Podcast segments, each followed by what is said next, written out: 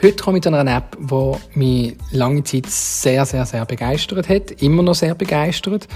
Aber nicht mehr so oft gebraucht wird, weil auch Apple langsam in eine Richtung geht, wo man ein bisschen besser miteinander zusammenarbeiten kann. Und zwar geht es um Photosync. Das ist eine App, die man auf allen Plattformen bekommt und so kann Daten direkt austauschen Bilder vor allem vom einen Computer zum anderen. Es gehen auch Videodateien und anderes, wo man einfach so kann direkt übertragen Vom Computer auf ein iPhone, auf ein iPad, auf, vom iPad auf ein Android-Pad und und und. Also wild durcheinander. Photosync ist eine sehr praktische App, auch heute noch.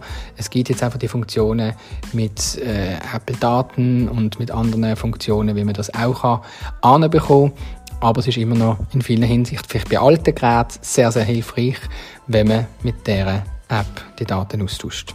Foto Sync, ein echter Tageserleichterung.